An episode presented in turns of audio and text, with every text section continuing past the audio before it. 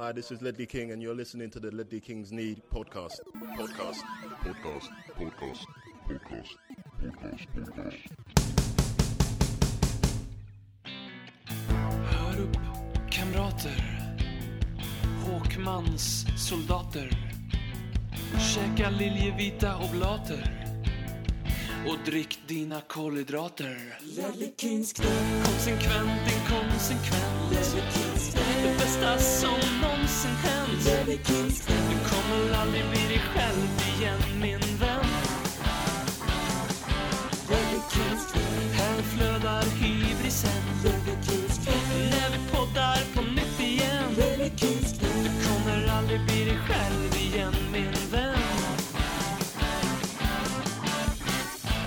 Hej och välkomna till Ledley Kings knä avsnitt 158 som eh, jag har en lite för glad röst för, att, eh, för det här avsnittet. Det kommer vara lite av en lynchpodd eh, antar jag. Ehm, som ni hör så är det inte Robin Dronsfield som öppnar den här podden utan det är jag Per Frykebrant. Eh, vi kommer in på anledningen till det alldeles strax men framför allt så har jag med mig BM eh, på andra sidan tråden. Tillbaka efter en lång avstängning. Ibland så måste man göra vad som behövs för poddens bästa och eh, om då ligan går in och avstänger den för det så då får man ta det straffet. Ja. Men du har ju, jag tror att senast du var med måste varit efter eh, Villa-matchen. Var det? Stämmer nog bra. Ja. Det, det, Du- det var du har- du har- du har höjdpunkten följt- på säsongen. Exakt, exakt. Men du har ändå följt. Du vet vad vad som har hänt sedan dess. Ja, jag, jag, jag, vet, Du vet att, du vet att det bara gått ut för sedan dess. jag, hörde något rykte om att vi förlorade med 7-2 hemma i Champions League. Men det kan ju inte stämma tänkte jag. Så det, Nej, det måste ju det vara fa, fake news som en rödlätt man news. säger i USA. Ex- Exakt. Och det här avsnittet kommer ut lite senare den här veckan för att eh, eh, Robin eh, uteblev av eh, PGA personliga problem heter du i den här, eh, jag vet inte om det är Livescore-appen. Vilken app är det som, som då översätter personal issues? Alltså när man till exempel är borta som i Hugo Lloris fall för att man har blivit pappa. Så översätter de dem det till personliga problem. Personliga Och det är problem. samma anledning, det är samma anledning till varför Robin inte är här med oss i, idag. Vi tycker det är lite konstigt att han gör den prioriteringen. Men eh, han, får, eh, han får leva med det helt enkelt. Däremot är det ju fullt rimligt att eh, Marcus Håkman saknas på grund av att han fyller 40. Ja, det är, det är, det är faktiskt en, bättre ursäkt än, Det, än det, roligaste med det är ju att Tottenham firade Marcus eh, 40, Marcus? Vem har någonsin kallat Håkman för Marcus? Inte ens hans mamma kallar honom för Marcus. Utan det är liksom kamrat Håk. Eh, Håkman eh, fyller ju 40 och fick en 7-2 i röven av Spurs i present. Det kan inte bli mer Spurs än så. Nej.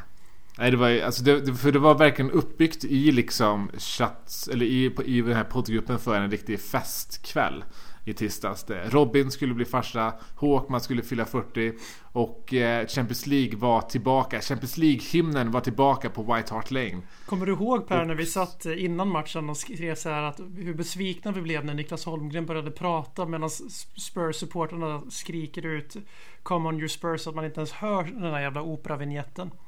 Nej, Det var- det, var, det, var så, det var så himla mäktigt att se, alltså få, få höra Champions League-hymnen på vår arena igen och verkligen få känna hur, hur, hur, hur jävla bra supporterkultur vi faktiskt har, eller i alla fall hade på White Hart Lane. Det, det varit lite ehm, lite sämre ställning såklart på, på den nya arenan, men fortfarande om man jämför med alla andra eh, lag i England med liknande storlek på arenan så har vi fortfarande absolut bäst eh, ljudvolym. Ja, Det är liksom- absolut. det är, det är utan tvekan. Och det gör sig så jävla eh, tydligt på, på Champions League-kvällar. När vi sjunger ut hymnen och överröstar den. Men det var väl typ höjdpunkten. det, det, det visade sig vara höjdpunkten på kvällen. Så, så det, vi, vi tar med oss det och lär oss av att vi fortfarande är Tottenham-supportrar. Så det kanske har varit, känns lite annorlunda de senaste fem och ett halvt åren ungefär. Ja, jag vet inte ens hur man går in och börjar prata om en 7-2 förlust. Jag vet inte hur vi gjorde senast efter liksom 0, eller 0-5 till Newcastle. 1-5 mot Newcastle. Eh, jävlar, jag vet inte. Exakt. Men det, vi kanske men- hade en av våra sabbatsår då, så vi kanske inte hade någon podd om det. Nej, men däremot så hade, måste vi ha spelat in i alla fall. För det här är den 2-5 största Arsenal har vi spelat in. Det har vi gjort. Efter 2-5 Ja, Arsenal har vi spelat in. ja, jag tänker 0-6 eller 6-0 mot City också. tror Ja, jag. när AVB under fick sparken. AVB Uff. eran borde vi ha spelat in också.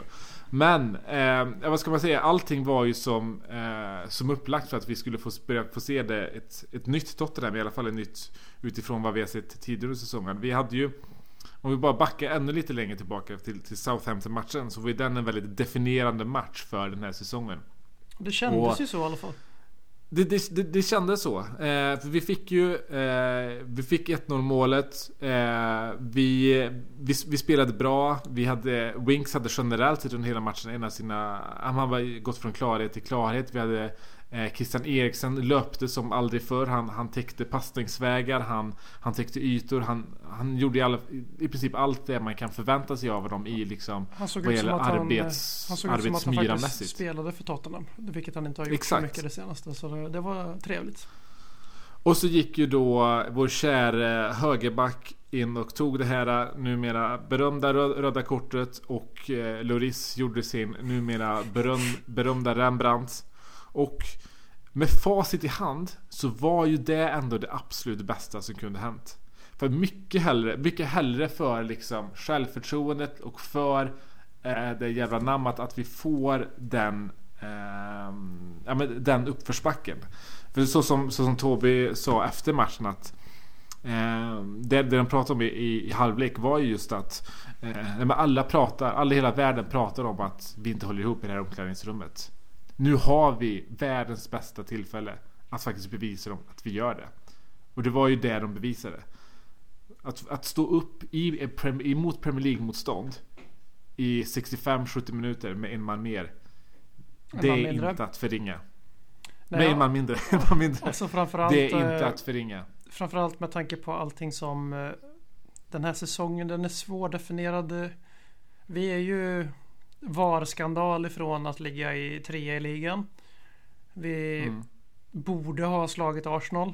Även om Arsenal hade en hyfsad halvtimme där de körde över oss ganska bra. Eh, Vi torskar hemma mot Newcastle i en match som eh, det händer en gång på... De kanske vinner fyra, av, fyra fem gånger av hundra om den matchen spelas om. Mm. Så det känns som en sån nästa säsong där, det, där eh, man bara väntar på att vi ska kicka igång och man har ändå känt att det är nästan en styrka att hänga med så här pass bra när, när vi brukar ju starta slött vill jag påpeka också. Mm.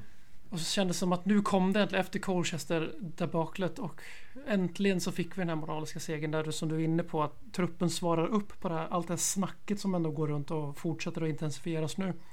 Det kändes som att nu vänder våran säsong.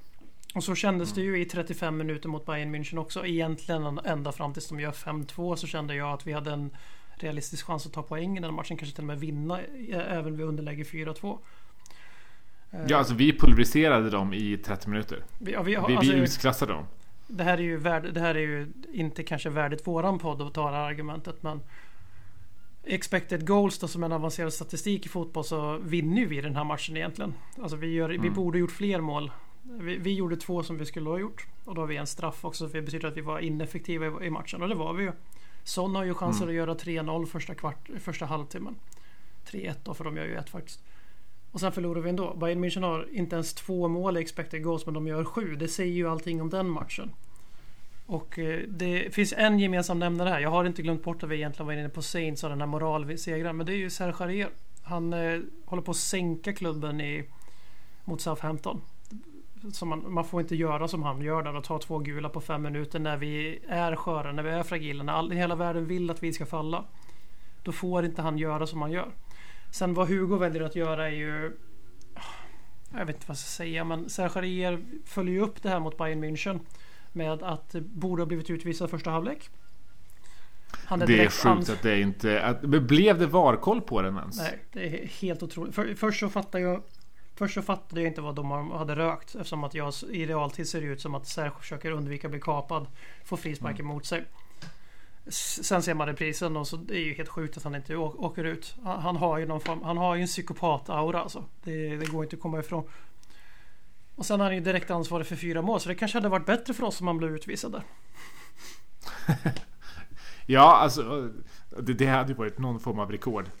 Utvisade två, två raka matcher på ex- exakt samma tidpunkt. Ehm, Men den här Ja. podden heter ju Lynchpodden här och eh, ja. inga andra referenser i övrigt eftersom lynchning har ganska mörk historia. Men eh, det första offret för LKK stora lynchning är ju Serge Arier. Jag hoppas han har gjort sin sista match i Tottenham. Är det så? Ja. Alltså jag kan, jag, jo, alltså jag, jag fattar det. Eh, jag har ju suttit här och hyllat honom en, en hel del. Eh, och inte, inte alls med, eh, med rätta visar det sig. Han har ju, det som är, alltså, grejen med Serge Aurier är att han, han har, det finns, det bor ju absolut en bra fotbollsspelare inne i honom. Det erkänner jag också. Eh, och, och, och, och tänker det röda kortet mot, mot Southampton. Det tycker jag går att argumentera bort lite grann. Jag tycker att det, den, den första är väl Eh, jag skulle inte säga att det, det liksom är, är ett solklart gult. För det, domaren ha, hade innan dess haft en extremt hög nivå. Domaren satte nivån i och med det första gula kortet. Innan dess hade han tappat det ganska mycket. Så han ville liksom make a statement med det gula kortet. Sen det andra gula kortet. Det är till viss del Winks som helt slutar spela boll. Eh, bara fokuserar på att klaga på domaren att bollen var vid linjen. Vilket det såg ut som att det inte var speciellt nära att den var det. Eh, och sen så faller han extremt lätt. Och jag, jag, jag, jag, jag kan förstå, det, det, det, är klart att man i Oriers situation med att ha det gult inte ska riskera det. Men det andra gula kortet är väldigt hårt. Det håller jag också med om. Men i det, det som han visar upp mot Bayern-matchen det, det har ingenting med det att göra. För allt det där, det kan förklaras med att han har inte fått spela fotboll, fotboll regelbundet på, på över ett år i princip. Eh, och, alltså han, hans stora svaghet är ju hans beslutsförmåga. Och beslutsförmåga kan du bara träna upp genom att spela regelbunden fotboll. Det som han visar upp mot Bayern har ingenting med beslutsförmåga att göra. Om man ser, eh, det är ganska väldigt tydligt när, jag tror det är eh, den andra Surge, nämligen Nabris eh, 5-2 mål. Där Arsenal-ikonen inte... tydligen. Ja exakt, tydligen. Eh, som eh, ville gå till en annan klubb för att få spela Champions League-fotboll. Eh, när, när, när, han bara joggar tillbaka helt enkelt. Och jämför det mot det klippet som vi la upp på, på Simeones Atletico. Eller ens jämför det med, med den, den, den övriga backlinjen som faktiskt eh, springer hem liknande det klippet. Det, det, det är ljusår i skillnad. Och det går inte att förklara bort på, på något annat sätt än att han inte vill vara kvar i klubben. Nej, och det är det alltså. Serge, alltså man, det här är ju så jävla tragiskt att sitta och säga och fan vad rätt alla fick i somras. Så jag vill ju igen säga att vi sommarfönstret vi gör är väldigt bra. In, vi, vi, Pochettino får alla spelare han ville ha. De var identifierade tidigt. Sen tog det för lång tid att få dem men det är eh, skitsamma. Eh, Lo Celso och eh, Dombele hade ändå inte kunnat komma tidigare för, på grund av Nej, eh, förlåt, Cessignon skadad ja. och eh, mm. Lo Celso landslagsledighet efter Copa America. Så han hade ändå kommit så här sent och, så det hade mm. inte gjort någon mm. större skillnad. Och, och Ndombele kom ju före försäsongen började för fan. Men eh, vi borde ha värvat en högerback också. Mm. Men nu är det så i läget, alltså Orier är ju vår, alltså oavsett vad man tycker och tänker om honom, han är vår bästa högerback. Ja, och det är ju, det, det är ju eh, tragiskt. Det är ju varför vi inte... Hopp... Nej men alltså, Cissoko hoppade ju in där mot Southampton. Eh, och det, man ser ganska tydligt att Cissoko, alltså man, man, man är tänkt i vissa, vissa stunder att Cissoko kanske vi kan flytta ner till högerback. Ja. Kanske att vi kan göra det om vi gör det med en trebackslinje och att han är någon form av liksom väldigt alltså, högt stående en riktig, wingback. En riktig wingback så som vi spelade första Exakt. åren där. Exakt, men, men han, det visade sig ganska tydligt att för, för det enda Toby gjorde i den matchen var att få behöva dirigera Cissoko och berätta för dem liksom, jävligt tydligt vad han skulle göra. Det, det går inte att ha det så under, under en längre period. Eh, men, men det hela det här sammanfaller ju väldigt tydligt, eller väldigt bra med att Foyt faktiskt är tillbaka. Eh, och det, det, var ändå någon som gjorde hyfsat ifrån sig i den positionen i Copa America. Eh, så men alltså högbackspositionen, det kommer ju fortsätta vara ett jävla hattande resten av säsongen. För Foyt kommer inte gå in där och börja glänsa. Nej, det det. Alltså jag, jag, det verkar ju som att tanken var ganska tydlig att Foyt skulle bli högerbacken. Eh, sen skadade han sig tyvärr och nu är han ju tillbaks då. Får väl någon match här snart. Det är konstigt att han inte fick spela mot Colchester kan jag tycka. Eh, han kan ju helt enkelt inte varit matchfit nog. Men, eh, Nej, i så fall hade han nog... Men om det nu är tanken för Pochettino hade ju något uttalande där, där där det lät som att han räknades som en av mittbackarna igen. Och det är ju konstigt eftersom Sanchez vikarierade som högerback. Och det ska han ju inte fortsätta göra. Men eh, högerbacken kommer vara en akilleshäl hela säsongen. Vänsterbacken är också en akilleshäl. Danny Rose är slut som artist. Han är jävligt bra i perioder av matcher.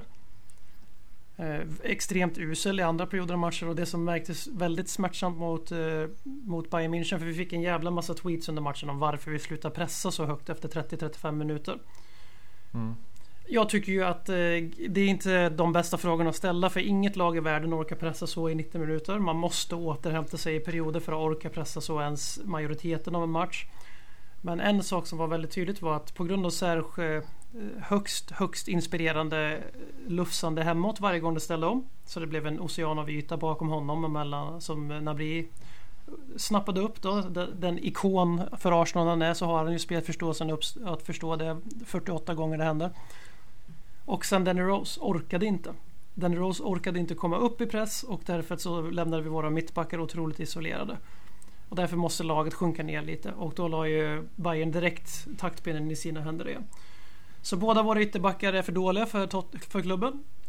Eh, ben Davis hade en fantastisk säsong för något år sedan. Han är också för dålig.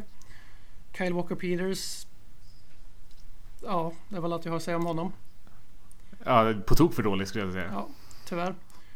Så att eh, det, det, det kommer ju leda oss in sen på en större diskussion när vi nu kan väl officiellt träda in på haveriet som är Bayern München hemma. Att eh, Serge Arier är den sammanhållande länken mellan Southampton, en fantastisk moralhöjande seger trodde vi. Och eh, en miserabel kollaps på White Hart Lane mot Bayern München som inte alls var så bra som efterhandskonstruktionerna försöker få det till. Alla sju mål som görs är individuella misstag. De gör sju mål på nio avslut på mål tror jag det är eller mm. något sånt där. Mm. Eh, och borde i expected goals-världen så ska de alltså ha gjort mindre än två. Så att eh, det var ju en fin festkväll på White Hart Lane där vi fick se väldigt mycket vad som är fel med Tottenham 2019. Och, alla, och i princip alla de här målen går att härleda till eh, antingen individuella misstag eller bara individuella jag bryr mig inte om det här laget längre. Ja. Eh, men, men alltså, för att gå tillbaka till pressspelet. Alltså det är klart att inget lag orkar köra högt pressspel i 90 minuter. Men de flesta lagen orkar göra det mer än 30. Ja absolut. Och det är det någonting det som var... vi... Ja, men är det någonting vi har sett, alltså det är ändå en återkommande grej den här säsongen att vi Och anledningen till också att vi, för det har ju varit ett återkommande problem att vi, vi, vi tappar matcher. Vi, vi har ledning mot, eh, mot Arsenal med 2-0 som vi tappar. Vi tappar mot Leicester, vi tappar mot Olympiakos och så vidare och så vidare. Eh, så det finns ju en uppenbar liksom, utmattnings... Ja, vi tappar mot Bayern München. Det finns en uh, uppenbar utmattningsfaktor i laget just nu. Och eh, den grejen som det väl går att härleda till är ju diamantmittfältet. Eh, vet du, eh, Cissoko, för, för jag tänkte på det här faktiskt inför Bayern-matchen. Sen så gick Cissoko ut också efter matchen i, i, i tisdags och sa att, att de, de, de blir väldigt trötta i diamantmittfältet. Så det är det som är grejen att när du spelar med diamantmittfält så den enda bredden du får den kommer från dina ytterbackar. Vilket innebär att de två innermittfältarna som är på flankerna av diamanten De måste täcka upp väldigt mycket, väldigt mycket yta. Och det, och det märktes ju eh. på Tanga igen Dombele som inte alls är uppe i standard för Pochettino Och det visste vi skulle bli en sån period. Från att lufsa runt i Liga till Pochettino. Exakt. Men, eh, och jag tycker väl lite ju... synd, synd om honom för att säga det, det, det snackas ju väldigt mycket om så här, hur, hur, dålig form han verkar vara i. Men man får också tänka då på att så här, han spelar nu i den positionen som är den absolut mest fysiskt krävande du kan ha som en fotbollsspelare. Ja, vilket är flanken på, en, på ett diamantmittfält. Och för att försvara honom lite är... där också är att han, han slår ju assisten till 1-0 och han slår ju en till på läppen på, eller på Son som alltså det är alltså på, längs, längs gräset 30 meter bredsida på foten genom två fält med spelare eller två zoner. Mm. Alltså det är inte särskilt många spelare i världen som kan slå den passningen och så, så ska han samtidigt då täcka upp hela högerflanken åt Nej exakt. Alltså den, den Ndombele, den Ndombele vi har sett de senaste matcherna. Alltså det är utan tvekan den bästa värvningen i Premier League i år. Utan tvekan. Ja det håller jag med om. Han kommer, jävlar vad han kommer dominera när han inte behöver spela i den här rollen. För vi får ju hoppas att diamanten är förpassad till det förflutna nu. Ja, för det, för, för det vi kan se, alltså, vi, vi tröttnar ju efter 30 minuter och det gör vi med, med ett diamantmittfält. För, för är det någonting vi har sett under den här, den här tiden är att våra innermittfältare spelar jäkligt bra. Ndombele, svinbra. Wings, svinbra. Cissoko, helt okej. Okay. Men ändå så har vi inte kontroll över mittfältet under den här säsongen. Och det är ju för att de här spelarna måste täcka alldeles för stora ytor. Så trots att de gör sina livsmatcher så räcker det inte till. Och även, om, eh, även när de gör sina livsmatcher, ja, då tröttar de efter 30 minuter. Och jag, det, det, alltså, diamantmittfältet hade, det fyllde sin funktion i fjol. Det På grund av jag. skador ja. På grund av, på grund av skador. Men vi har inte materialet för diamantmittfältet nu. Eh, det, det tröttar ut våra spelare. Det gör att vi tappar matcherna. 7-2 ska det inte bli ändå. Det är inte det som är fallet. Men anledningen till att vi tappar matcherna det, jag kan inte, jag, jag, jag, jag, diamantmittfältet är den starkast bidragande faktorn till det. Och jag vet inte varför Pock har en sån hang-up kring diamantmittfältet. Jag antar att han ser det lite som sin gåva till fotbollen. Det är hans genidrag. Lite som det med, med, med Pep och, och Jürgen Klopps eh, liksom 4-3-3 och på samma sätt som, eh, som Conte kör sin trebackslinje. Alltså, det här är min grej, det här ska jag förfina. Det här är liksom mitt visitkort i fotbollsvärlden. Jag kan bara tänka mig att det är det. För jag ser inte varför man kan titta på matchen objektivt, eller matchen på, på vårt spel och säga att diamant är det vi ska köra. Nej. Jag kan inte göra det. Och jag, det enda jag kan tänka mig då är att så här, vad skulle vara en alternativ anledning. Ja men det är väl att han vill få in alla de bästa spelarna på plan samtidigt. Han vill fortsätta köra ett tvåmananfall. Eller är det att han vill ha han vill, han vill ha sån centralt. Och då ha ett tvåmananfall. Men du måste ju kunna du måste kunna tänka bredare än så. Alltså, vi, vi kan inte uppenbarligen spela på det sättet. Visst, det var bra försök att köra diamantmittfältet för att få in eh, eh, alla våra bästa spelare på plan samtidigt för att köra sånt centralt. Men det funkar inte. Det är dags att överge det. Diamonds aren't forever, Pochettino. Dags att lära dig. Som du är inne på här, alltså det är ju diamanten. Den eh, fin övergång annars. Men eh, diamanten eh, den, tar fram, alltså den, den, är, den är designad för när vi hade en eh, barskrapad trupp. När vi hade 12 friska spelare typ.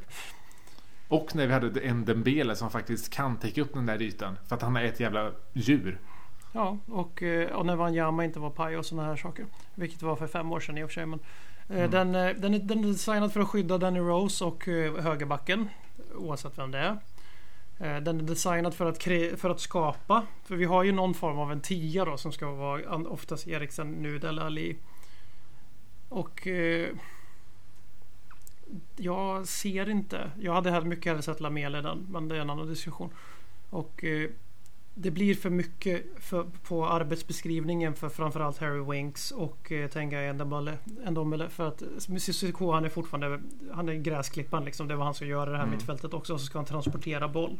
Vilket han är väldigt, väldigt bra på. Harry Winks ska ju både distribuera boll och transportera boll. Han är lite sämre på det. Han, han var riktigt svag mot Bayern München men han är fortfarande relativt ung och han är definitivt inte problemet som vissa vill få det till. Eh, en Ndombele ska ju vara Luka Modric och Moussa Sissoko i samma. Han fixar inte det och då, då orkar inte vi som du är inne på. Och sen tycker jag att 4-4-2 Jag tycker den isolerar Harry Kane för mycket. Jag vet att han har gjort fem mål den här säsongen. Och att han mm. är Harry Kane. Men jag tycker att när vi vrider om vårt spel för att det ska passa Son Vilket jag absolut förstår för jag skulle nog vilja argumentera att han har varit vår bästa spelare 2019. Men är det inte fel spelare som premieras då? Var, var, var, var, var Son inte tillräckligt bra som en wing forward eller en, wing, en, en attacking midfielder right eller left som man säger på FM-språk?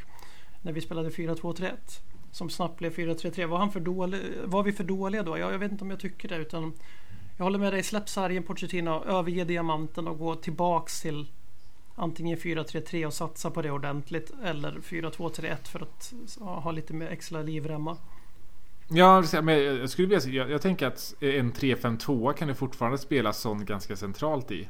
Eh, alltså för det vi skulle behöva nu är ju faktiskt en, en, en trebackslinje för att slussa in Dyer där han kan vara lite flytande i liksom eh, defensiv mittfält och eh, höger, eh, högerbackspositionen i en, i en trebackslinje helt enkelt.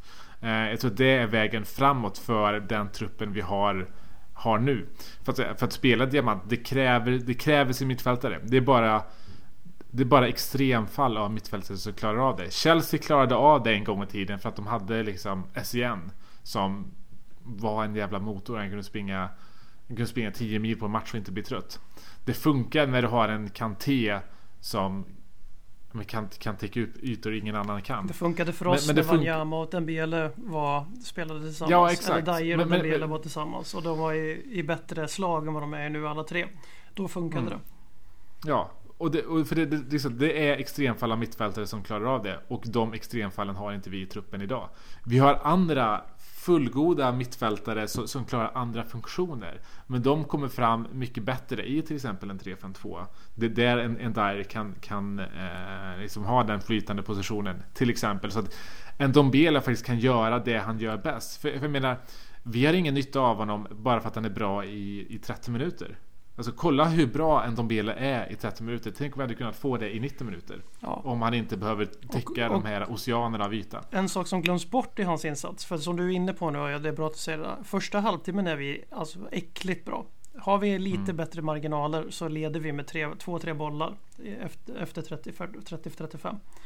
Mm. Eh, Ndombele är den som drar i trådarna då.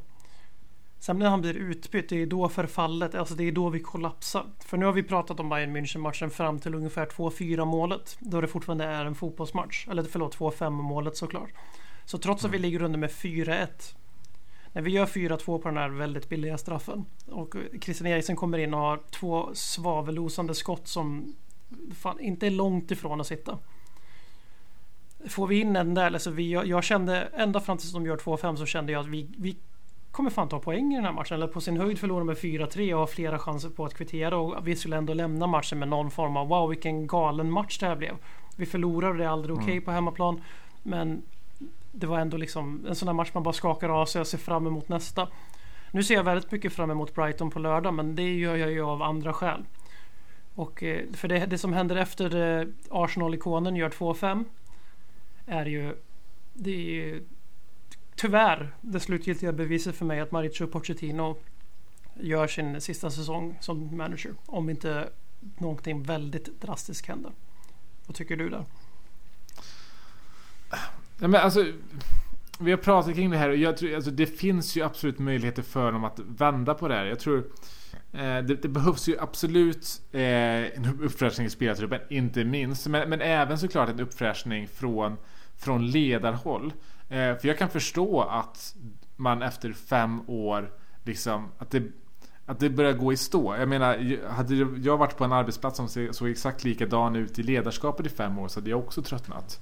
Eh, men och det har ju faktiskt ser, börjat- ser, ser han inte lite för heligt på sin egen led- ledarstab? Kan inte förändringen komma inom ledarstaben utan att Maurizio försvinner? Någon som kan komma in och ge lite, liksom, lite frisk luft i, i, i övningarna som, som, som spelarna verkar till exempel tröttna på nu. Var inte, var inte du som tror jag lyfte det med att Jo, det... det- var liksom Alex Fergusons metod? Ja, det, Ferguson gjorde så i Manchester United för att hålla Sartre fräsa. Förutom att han ganska re regelbundet offrade stjärnspelare på allt Det mest kända är väl David Beckham då som han först sparkade en sko i huvudet på och sen så skeppade Mm. iväg trots att han var ganska tongivande. Och det var ju det... Det var väl det han gjorde med Vertongen? Så, så blåtiran uppstod kanske? Ja. Och, det finns ju många rykten om det men det tänker inte jag lägga några, någon syre på Alla faktiskt. rykten är sanna. By the way. Alla rykten är Allting sanna. sånt. Eh, Men eh, Ferguson gjorde ju mycket sådana saker för att förnya och det var en av huvudförklaringarna förutom de gigantiska summor pengar som investerades då. Eh, För att hålla laget fräscht trots att man hade så mycket framgång, aldrig bli mätta. Eh, vi har inte haft den framgången än men den som försöker ta ifrån Mauricio Pochettino det han har åstadkommit sedan han kom till Tottenham och gjorde oss till en legitim jävla toppklubb i Europa. Och jag som jobbar inom eh, skolan och träffar ungdomar som har ungefär lika vackra berättelser om hur de hittar sitt favoritlag som hur, hur, hur Romeo och Julia är en komedi ungefär. Alltså med andra ord, de har inga vackra historier för de väljer bara det bästa laget. De accepterar Tottenham som en storklubb och de behandlar Tottenham som en storklubb därefter. Det är mycket hån vid förluster. Ingenting vid vinster som jag kanske blev helt lyrisk över för 5-6 år sedan. Alltså slå Arsenal hemma. Det, tar, det är liksom standard nu. Alltså han har tagit oss till en nivå som vi har blivit så jävla bortskämda med snabbt. Men vi har ingen kronan på juvelen. Och jag säger inte att Mauricio Pochettino gör sin sista säsong för att jag vill få bort honom utan för jag tror att det är den enklaste lösningen för Danny Levy. Eh, Jag hoppas att han eh, är större än så, tänker större än så. Men eh, en sak Pochettino måste göra nu när det för första gången under hans ledarskap Det säger väl en del om hans argentinska diktaturfasoner också. Så sipprar det faktiskt ut missnöje riktat mot honom från spelartruppen som fortfarande är där. Det har ju varit mm. otroligt tyst kring sånt under Pochettino. Förutom från spelare som så väldigt tydligt typ Adebayor, Capo och Kabul som blev liksom bortjagade från klubben. Och det var det Maurizio ville göra i somras. Han ville göra det förra sommaren också. Han pratade om att det är dags att ta nästa steg. Vi måste vara modiga, vi måste ha smärtsam rebuild sa han nu. Vad är våran smärtsamma rebuild någonstans? Vart tog den vägen? Vi värvar in de spelarna vill ha för första gången. Vilket är fortfarande katastrofalt och en skandal av den Levy att inte han backade honom när vi var så jävla nära på ligatiteln två, tre år i rad. Det var ju där vi dog. Det är där Liverpool kommer dö om ett och ett halvt år. Eller nästa år, eller senare den här säsongen. För vi överpresterade under en så pass lång period. Vi var på en sån hög nivå som vi egentligen inte hade trupp för. Där behövde vi ta nästa steg. Vi väntade en sommar för länge. Och nu visar det sig att vi har väntat en, en sommar för länge att rensa ut de spelarna som nu anser sig vara för fina för Tottenham Hotspur. Och alla de spelarna som vi kommer in på alldeles strax hoppas jag på ett sätt har gjort sin sista match. Men eh, det kommer inte att hända om inte Daniel Levy går ut med någon form av statement och säger att vi kommer att stå bakom Maurizio Pochettino för allt han har gjort. Han kommer inte få sparken den här säsongen, punkt. Och det har inte hörts. så. Istället får vi höra viskningar om otrohetsaffärer, slagsmål på träning. Eh, spelare som springer till media och skvallrar om att man har tröttnat på att göra samma sak och samma tal och samma filosofi. Och då har du presenterat en jävligt enkel start på förändringen. Eh, när vi nu börjar dissekera liket som är Tottenham mellan 2014 och 2019. Och det sparka dina assistenter Pochettino. Gör någonting. Förändra någonting. För annars är det ditt huvud som hamnar framför hamnar under yxan. Mm. Nej, jag håller, jag håller helt med. För, och, Pock känns ju kanske som den mest lojala människan i, i hela världen. Och jag, jag, jag, tror inte att han skulle liksom göra sig av med en eh, Jesus eller så. Men jag, jag tror att det är någonting sånt som behövs för att rädda hans eget skinn. Ja. Eh, och, och, och, och, i Fergusons fall så var det mer rimligt för att han var inte hans tränarstab. Han var United. Precis. Han såg efter vad som var bäst för United. Pock gör nog inte det på samma sätt med, känner, med Tottenham. Och varför skulle, han, varför, skulle, varför skulle han se efter Tottenhams bästa? Han, han ser nog eh, förmodligen eh, har nog mer lojalitet gentemot sina assistenters familjer än vad han har för, för Tottenham. Och det är ju fullt rimligt i liksom Det är ju väldigt mänskligt. Alltså, till, alltså det är ju, alltså det är ju det är, det är klart vi kanske inte håller med för, men vi är ju knutna till Tottenham först och främst. Det är mm. ju inte Pochettino. Alltså, det är ju otroligt ovanligt att någon sitter så här länge på tränarposten i modern tid. Och Klopp eh, gjorde ju en liknande resa med Dortmund som, som vi har gjort får man väl ändå lov att säga. Även om det är lättare att slå sig fram i Tyskland. Eh, han, eh, hans Dortmund eh, brann ju upp. Alltså de, höll, de låg i mitten av tabellen, låg på nedflyttningsträsket en ganska lång period in och till slut så fick han ju gå. Eller om han avgick, jag mm. kommer inte ihåg vem fan bryr sig. Men hans rykte var inte besulat. Han fick Liverpool efter det och nu gör han samma sak med dem som han gjorde med Dortmund. Och Pochettino kommer att göra precis samma sak. Han kommer att få yxan. För jag tror tyvärr att det är dit vi är på väg. Och eh, han kommer att ta Manchester United. Om, för de kommer ju sparka Solskär. Så samma sekund som Pochettino avgår eller blir sparkad från oss. Men är det inte för lojal för att ta United ändå? Jag vet inte om han alltså är det. Jag vet inte om han är det om man får sparken. Däremot om han lämnar på sina egna villkor går han aldrig till en annan engelsk klubb. Men får han sparken? När, för, när det för första gången under hans sex år går dåligt. Han har alltså överpresterat utan dess like under hans sex år. Och det, ekonomin stärker det.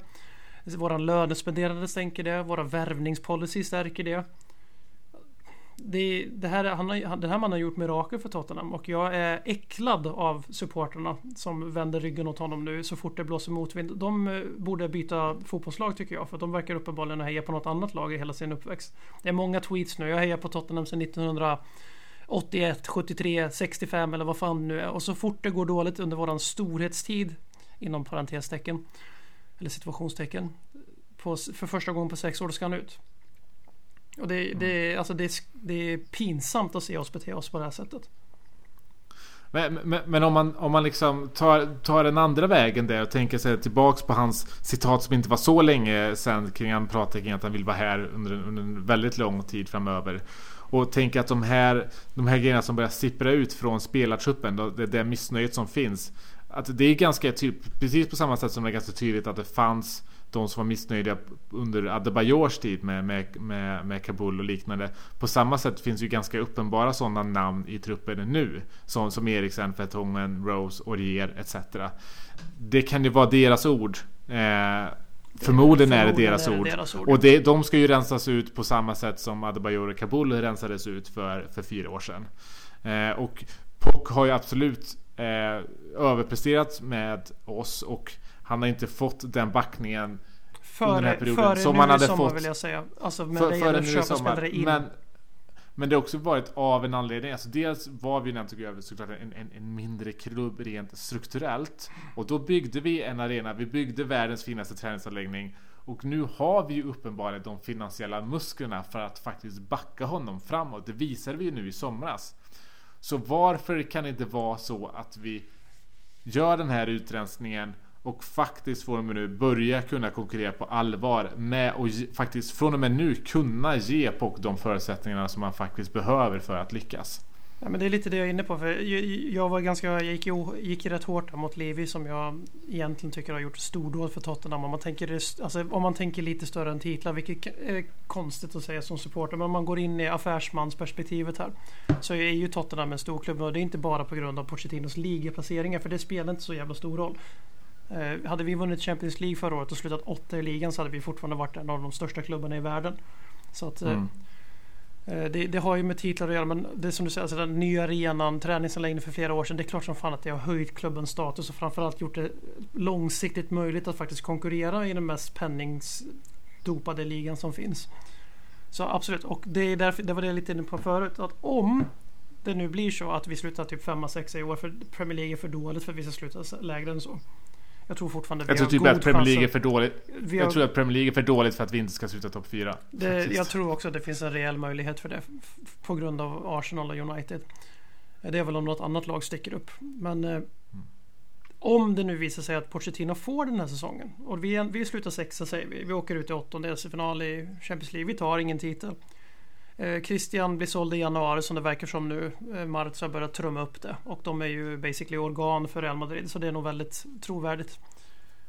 Eh, Eriksen försvinner till Real Madrid. Vertongen får inte nytt kontrakt. Någonting verkar ha hänt där. Toby vägrar ju skriva nytt kontrakt. Och han är ju också en tidigare artikel då, som jag sa förra gången med podden. Att han, han var ju den första som synade Livi. Och det har ju spritt mm. sig tyvärr. Så han är ju den som... Han var tumören så att säga och nu har det spridit sig i spelartruppen. Han har skött det otroligt professionellt sedan han blev intagen i laget igen av Pochettino. På, på plan i alla fall. Vi vet ju inte någonting annat. Men han var den som startade det här. Eh, och eh, om vi ser han försvinna, vi ser Danny Rose försvinna för att han vill ju hellre gå till Watford än att spela för oss. Så någonting är ju väldigt trasigt mellan honom och klubben också. Förmodligen med hans depression och hur, hur, hur vi skötte det då tyvärr. Eh, Wanyama ska bort för han är för dålig. Serk ska bort. Bort, bort, bort bara. Och då är vissa, det som är tragiskt här nu, det är halva vår startelva. Det är fyra och en halv spelare i startelvan som jag inte bedömer Serk som tokordinarie. Och det är, mm. alltså, då kommer, inte, då kommer vi behöva den här smärtsamma rebuilden. Och om Livi är med Pochettino på den och nästa sommar försvinner de här spelarna. Han plockar in nya. Pochettino är fortfarande kvar. Då, är, då tar jag tillbaks allt jag sa om att, eh, om, om att Livi är, Ja men många av, de här ersättarna, många av de här ersättarna finns ju dock redan i truppen idag. Det är klart att inte alla finns. Vi behöver en ny högerback. Vi skulle Minst behöva en ny mittback. En, en, en, ny mittback. Eh, och vi skulle väl förmodligen behöva en till central innermittfältare. Men alltså för startelvan så är det ju, men vi har Cessignon i, i leden. Eh, vi har Sanchez i leden. Eh, vi har Lo Celso i leden. Eh, det, det, finns ju ändå ersättare som, som, kom, som går att täcka en lång bit av det som kommer att försvinna. Sen är det klart att vi behöver förstärka med tre minst lika spännande namn nästa fönster eller nästa sommar. Eh, för Eller i januari som Pochettino minst. faktiskt väldigt olikt honom går ut och säger i ja, september och, att vi, januari, januari och det är ju jävligt oroväckande. Det absolut, men det kan också vara så att hela den här situationen som vi befinner oss i nu, att vi, att vi faktiskt befinner oss så tidigt på säsongen i en sån krisliknande situation, om man nu får använda de orden. Jag tycker faktiskt alltså, är det, det är i kris för första gången. Vi har inte ja, varit det tidigare, men nu är vi det. Är det någonting positivt med det så är det så här, Livi kommer ju behöva agera redan i januari. Så var inte fallet i augusti. Sant.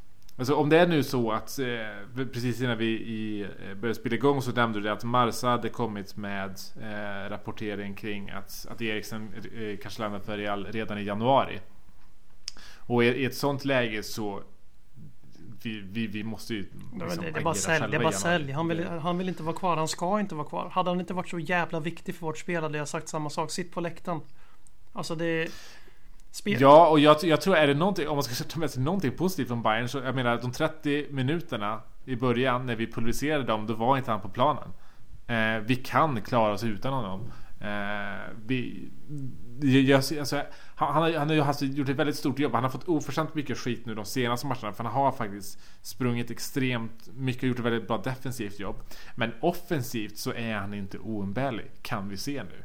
Nej, för att Pochettino håller på att ställa om spelet. Eh, eh, så det håller jag med om. Eh, jag roade mig lite. Vi, vi fortsätter ju här att prata om klubbens problem. Det verkar som att vi är rörande överens om att det är inte Pochettino som är problemet. Men bara en fråga för vi fördjupa oss lite mer här. Alltså är han helt oskyldig? Nej, gud nej. Alltså det som vi var inne på förut, diamanten och allting. Alltså det finns en ex, extremt mycket som går att härleda tillbaks till honom. Och, och att det blir stiltje i träningen, att man inte har sett någon förändring på fem år. Eh, och att spelarna klagar över hans eh, liksom över hans träningsstil, att det inte förändras, över hans taktik, att det alltid förändras. Eh, allt det faller tillbaks på honom. Jag vill bara dra lite siffror för, jag, jag, för jag, jag hade ett ganska passionerat försvarstal av Pochettino Jag står fast vid det. Men jag, för det går, jag håller med dig i det här. Eh, under 2019 har vi förlorat 17 tävlingsmatcher. I ligan förra året så... Det är ju ingenting. För, I ligan förra året så är våra resultatrad 23 vinster, 2 oavgjorda, 13 förluster. Överlägset det mesta en topp 4-klubb har haft på evigheter. Sammanlagt i 2019 har vi spelat 36 tävlingsmatcher och förlorat 17. Det går inte att bara skylla på de här Want Away 5. Eh, eller Wanyama vill ju inte iväg i och för sig. Men det var ju därför han är kvar. Men... Tyvärr. Tyvärr ja. Eh, och eh, det går ju inte att lägga allting på någon annans bord. Min, po min, min poäng med min rant är att jag tycker att det är jävligt många andra huvuden som ska falla först och då börjar vi med truppen. Jag hade mått mm. bra som supporter och nu kommer jag ut lite som en så här typisk förlorarmentalitet som inte riktigt har växt i våra nya storklubbskostym. Jag hade mått bra av att, att, att Liv går ut offentligt och säger vi kommer att backa våran tränare den här säsongen. Alltså passar det inte så dra. Alltså, mm. För det är ändå ett sätt att säga, blir det ett missat Champions League-plats så kommer vi ändå att stå bakom den här mannen. Vi kommer att investera. Men tyvärr så det senaste han har sagt i den stilen var ju att om vi missar Champions League då kommer vi inte alls ha samma möjlighet att värva.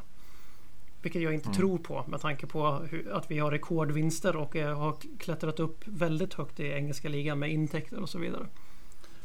Men eh, Ja, intäktsmässigt så spelar ju Champions League mindre och mindre roll i och med att vi växer som klubb med den nya arenan etc. och visar de här extremt gröna siffrorna. Mm. Sen tror jag att vår, vår, vår gloria skulle komma lite på sned om vi missar Champions League. Just för att, att det, det blir den här att vår storera är, är över. Eh, så jag ser det som absolut liksom, av största vikt den här säsongen att vi kvalificerar för Champions League. Ja, ja, och där har vi väl lite, där har vi väl lite tur i att, i att de här riktiga bottennappen som på något sätt definierar krisen i det Bayern mot Colchester. De har kommit utanför ligaspelet vilket är en liten blessing i sig. Eh, för, för att säga, vi kommer nog inte vinna någon titel i år. Eh, det, är bara att, att erkänna. Jag vill bara lägga in en eh, sak där. För det är mycket sånt snack om att vi har bränt vår bästa chans att vinna titel. Och det stämmer ju. För ligacupen är ju en väldigt kort turnering. Och borde, där borde inte spela. Så vi borde börja spela med vårt U23-lag. Bara reserver enbart. Men FA-cupen är ju faktiskt exakt lika lätt att vinna som Alltså i konkurrensmässigt så är det ju exakt Det är samma mm. fyra jävla lag i de här finalerna Semifinalerna varje år Vi brukar ju faktiskt mm. vara ett av dem i någon av de inländska kupperna Så vi har fortfarande minst lika stor chans att vinna FA-cupen eftersom det är samma motstånd Alltså det är väl en match mer man spelar eller något sånt där Men det är ju skitsamma mm. för vi, vi Det kommer ju vara City, Arsenal, Chelsea, United och oss Liverpool kanske i semifinalerna. Liverpool brukar ju vaska de här kupperna med flit. De försökte ju till och med bli uteslutna i turneringen i år men det gick ju inget bra för dem. De fick ju ändå gå vidare och möta Arsenal. Det är jävligt roligt att när, när Liverpool eh, åker ut tidigt i cuperna så är de genier och när vi gör det så är det kris. Men bara för att vill du prata mer om vad som är fel i Tottenham eller ska vi börja prata lösningar? Jag, jag, jag, jag, tror att jag har badat i vad som är fel i Tottenham i 30 år. Så vi, låt, låt oss för en gång skulle prata om att det finns kanske någon väg ut ur helvetet. Ja, jag, jag har börjat med en liten övning här. Eh, det här, allting som jag kommer att prata om framöver nu förutsätter att Pochettino är manager. Jag råder mig med att eh, rangordna våran trupp efter tre skikt. Där tog jag väldigt NHL-igt. Så att det här, ni som inte tycker om nordamerikansk låtsassport, ni kan stänga av nu. Ni som inte redan har gjort det eftersom det är poddens två mest hatade medlemmar som kör, kör det då. Men jag delar upp klubben i tre skikt. Jag, jag, tror, jag tror att eh, Robin är lite mer hatad faktiskt. Okay, våra belackare är mer röststarka än Robins belackare. Så ja, exakt, exakt. Eh, överste press BM här går in nu och eh, listar upp skikten här. Och jag har delat upp det i Core, Expendables och Måste bort eller Trash som jag skrev. Kärnan i Tottenham är enligt mig. Du får lägga till eller ta bort namn. Eh, Kane, ja. Sonny, Ndombele, Lo Celso Masterisk för han har inte spelat någonting än. Winks, Sessignon Masterisk och David Sanchez och Dele Alli frågetecken. Det är de spelarna vi ska bygga kring enligt mig. Är det någon mm. som ska bort, någon du vill ta till? Eh, lite frågetecken på Delali faktiskt. Ja, det har jag, det har jag också. Han, har jag också. Om han måste vara en core för eh, det, det har stora frågetecken kring. Eh, inte minst på grund av fysiska status. Att det har ju snackats en hel del om att han har den där kroniska skadan som gör honom till någon form av Ledley King 2.0. Eh, men i övrigt så ser jag ingen anledning till att ifrågasätta den. Vi har också Dele med i Expendables just för att jag är väldigt mm. osäker i dagsläget vem han är. Är han Delali som han var i början av 2018? Då är han ju ja. tokgiven nyckelspelare. Mm. Men det här, alltså de, det här kåren, det, det, är sådana som vi inte får göra oss av med. Det, vi inte ska, det, är de här, bygga det är de här som ska byggas från. De som vi ska säga nej till varje bud. Även om vi får 180 ja. miljoner pund från United som United-fansen redan har börjat spekulera i när det gäller Harry Kane. För han går, mm. han går säkert till Manchester United från Tottenham. Ja. Stor chans. Då säger jag absolut att Dele Alli inte borde vara med där. För jag hade absolut sagt ja till 180 miljoner pund för Dele Alli. Ja, okay, ja men då, jag har som sagt, jag har också med det. Vi får, hoppas vi inte håller med varandra lika mycket. Eh, Expendables, alltså truppspelare, inget fel på de här killarna men får vi bra bud då ska de ryka också. Och det är Erik Lamela och den gjorde jävligt ont i hjärtat. Mm. Eh, Eric Dyer. Varför, varför, säger jag hela deras namn som att våra lyssnare inte vet vilka jag pratar om? eh, Sissoko, Delle kanske, Davis kanske. Davis för att jag kanske ville lägga han i trash. Juan Foyt, Gaza, Hugo, Carl Walker, PTS och Lucas Mora. Alla, det är en väldigt stor del av truppen här som hamnar i Ja, bra truppspelare. Tacka inte nej till för bra bud. Till och med från inter nej. intern konkurrens. Alltså, de här är öppna för försäljning för alla förutom Arsenal och Chelsea. Ja, nej alltså jag, jag tycker att eh, Alltså nu går vi in på något slags mellanskikt och det är klart vi, vi, vi kan vara utan alla dem. Det finns några där jag kanske skulle vilja lägga ner någon form av papperskorg, det vill säga Kyle Walker Peters. Oj, nej, nej, eh, förlåt, nej för helvete. Han, ska ligga, han, ligger i, han ligger i trash. Ja, jag, jag, jag tänkte väl. Eh, jag, jag, på vilket sätt är han en värdefull truppspelare? nej förlåt, nej nej nej, nej. Han, han ska ligga i trash. Ja, eh, super förberett segment det här. Men eh, Ben Davis tror jag faktiskt att Puck ser som en, en viktig spelare än en expendable. Även fast inte eh, hans track record den här säsongen säger så. Eh, men det här, eh, det nya kontraktet säger ju ändå någonting om att han kommer nog vara med oss en hel del i det 2.0 bygget som vi ser framför oss. Och Cissoko samma sak där med kontrakt då. Mm. Hugo Loris, ingen reaktion alls där, våran kapten. Nej men vi, vi, innan den här liksom 2-7 torsken så hade vi, vi förberett oss för ett avsnitt som skulle helt handla om eh, kaptens eh, eh, Kane mot Loris. Det, det bordsläggs det, det är klart det, det bordläggs nu och det kommer nog tas upp igen nästa vecka. Eh, men det är klart att vi inte kan Alltså det är klart att 32 är ingen jätteålder för en, en målvakt. Eh, och jag tycker att vi, vi var några veckor sedan vi pratade kring det här eh, uppbyggnadsspelet som vi har börjat med att, och väldigt tydligt att Loris inte är tillräckligt bra med fötterna på det. Alltså hade vi eh, haft en målvakt som var faktiskt lite, lite mer spelskicklig så hade vi bara där kunnat gå upp ett steg till i nivån för, för att utmana, eh, utmana storlagsklubbarna. Jag tror att det hade gjort väldigt mycket för, för vårt spel faktiskt. Eh, jag ser gärna att vi har en, en ny målvakt från och med nästa säsong. Det tror jag inte vi kommer ha det för att, säga, att ersätta Hugo Lloris Det är väldigt svårt just nu. Om vi ska ha någon som är lika bra som honom på linjen då kommer vi behöva betala För mycket pengar för, liksom, med tanke på andra kepa, kepa. Alltså vi, ja men vi kommer behöva betala 80 miljoner pund minst för en målvakt. Va? Det, det kommer inte vi att göra. Han är bättre Eh, än det- Kepa enligt mig också. Så att, eh, Ja, ja, ja absolut, absolut. Eh, så jag tror att vi kommer ha honom eh, för resten av hans kontrakt. Jag kommer inte ihåg hur långt kvar han har. Om det är två eller tre år nu. han är ju Eh, alltså men det- klubbens det kommer- näst bäst betalde spelare. Precis under Exakt. Harry Kane. Och de senaste ryktena om Christian Eriksen då som ni säkert har tagit upp. Har ju varit att han har fått ett erbjudande att matcha minst Hugos lön och, tackat nej. Så han- det leder mig in på de som måste bort och det här får gärna ske genom ren, alltså rena U23-bänkningar. Januari eller i sommar. Eh, de som måste bort ur Tottenham Hotspur om inte någonting drastiskt händer. Alltså i formen av att skriva nytt kontrakt. För jag, ingen är väl dum nog att förstå. Jag tycker att Chris, Christian Eriksen, Toby och Janne är för dåliga för att vara med i truppen. Då har man ju en skev verklighet. Men de måste bort och Danny Rose måste bort. Serge Aurier måste bort. Victor Wanyama måste bort. Och de ska gärna alltså bort nu, idag helst, om jag fick bestämma. Mm. Och det var, eh, vad, sa, vad, vad sa du nu? Det var eh, Rose, Alderweireld, och- och Eriksen. Wanyama. Ja. Och det här är ju inte Mm. att eh, jag inser ju nu att om vi petar fyra spelare i vår startelva så blir vi sämre på pappret och vi kommer få ännu svårare att sluta fyra. Jag tror att Arsenal är för dåliga defensivt. De har en för feg manager. Eh, De har överskattat sommarfönster med tanke på att deras rekordvärvning har gjort färre poäng än våran och våran är sittande mittfältare som spelar 60 minuter per match. Det är helt sinnessjukt hur dåligt Peppe är. Det Det är helt det är faktiskt helt otroligt alltså. Det, han, det är, man kan inte ens liksom, komma på en så dålig sketch. Nej, och, och det är grejen att jag skiter i om han gör 10 mål och 15 assist resten av säsongen och får att sätta upp de här åren. Idag, 2 oktober. 3 oktober. Är 10 mål ens värt 80 miljoner? Nej, det är inte det. Framförallt inte när man kommer slå in hälften av dem på straff. Bluff! Napoli gråter av lycka varje dag att ni tog han ifrån dem. Eh, Eh, men eh, Christian, Tobbe, Janne, det enda som kan rädda deras... Jag köpte Jannes tröja inför den här säsongen och sen hände någonting. Jag trodde, jag trodde inte han hade det i sig att bli ett svin mot Tottenham, men jag hade fel. Tobbe och Chris hade jag accepterat. Men eh, Janne verkar ju vara minst lika illa.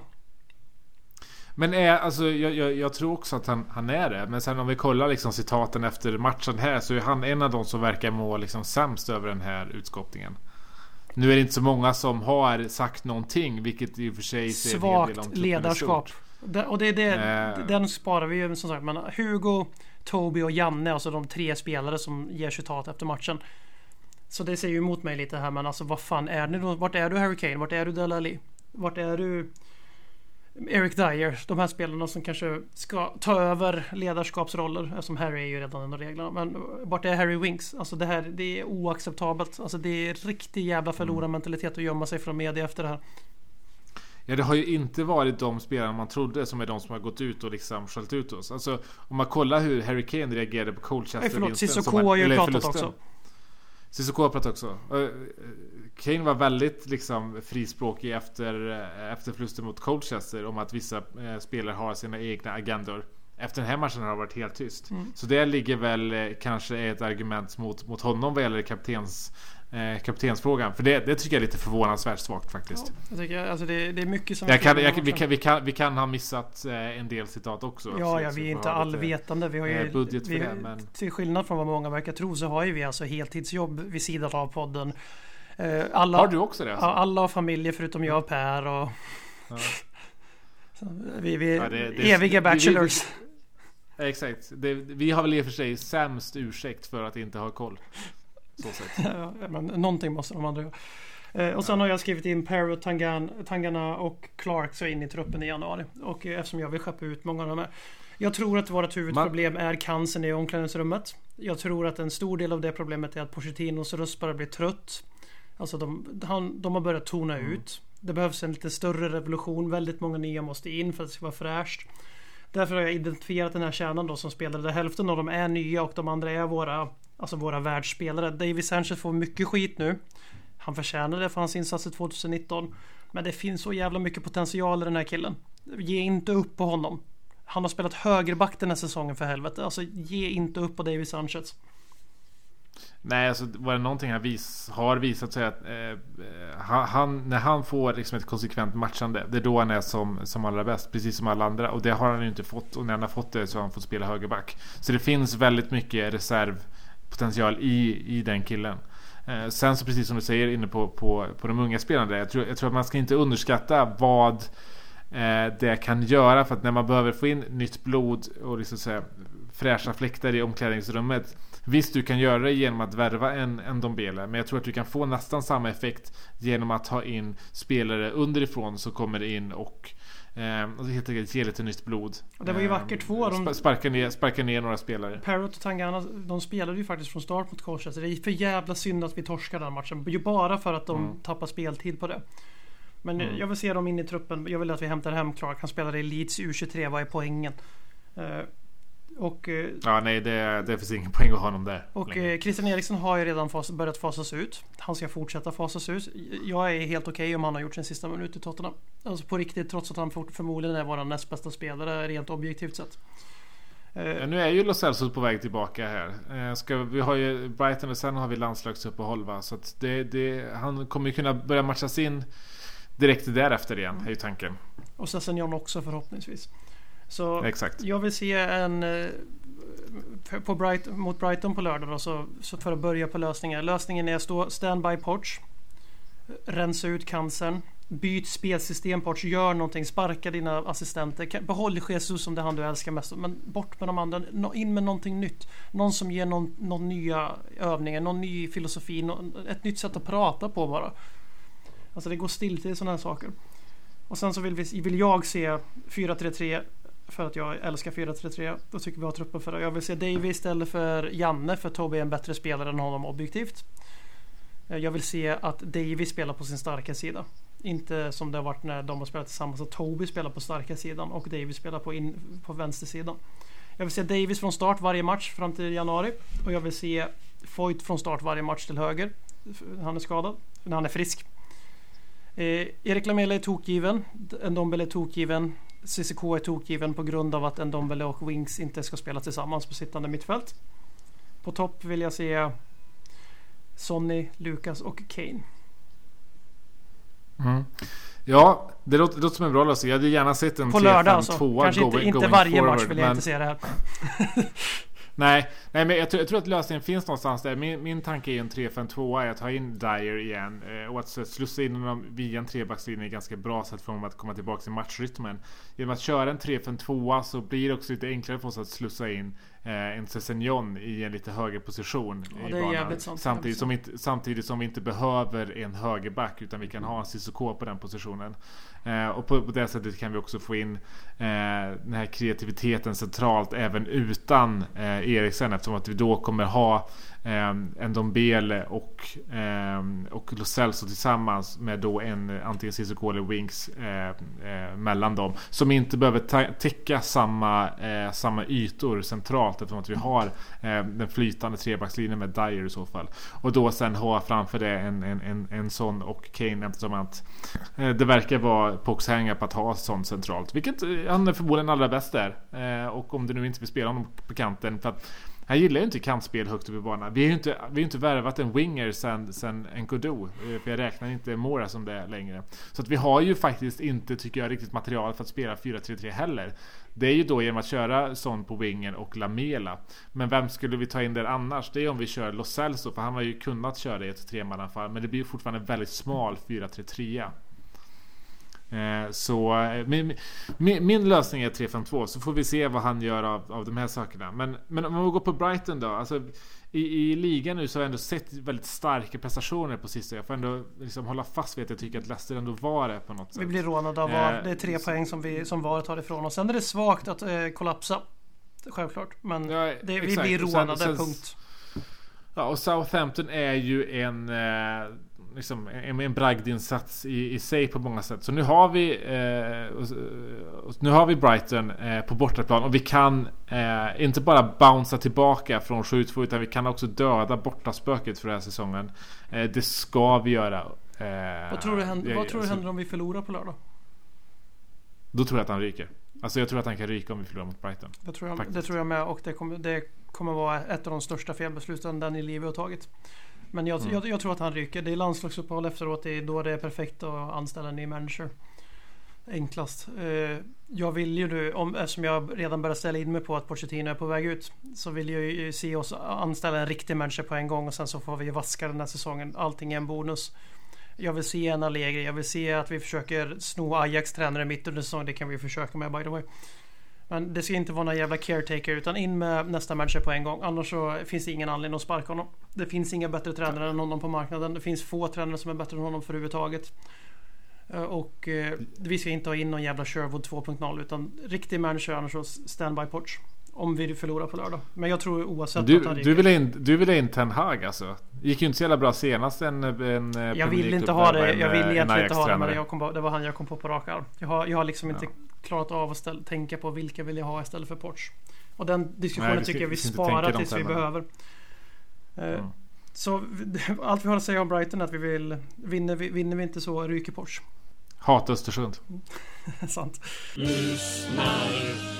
Frågor. Jajamensan, då har det blivit dags för lyssnarfrågor i Ledley Kings knä. Du vet väl om att som premiummedlem i Ledley Kings knä för endast 19,50 kronor i månaden, ja, endast 19,50 kronor i månaden, alltid kan få just din fråga uppläst i ett avsnitt av Ledley Kings knä. Bli medlem idag! Ja, då går vi över till tittarfrågor, eller tittarfrågor, lyssnarfrågor. Eh, jag är van vid att köra det här webb-tv-formatet. Eh, vi har fått som vanligt en hel del frågor. Vi börjar med en fråga från Joakim Bran, Granberg som frågar Peppe eller Orier?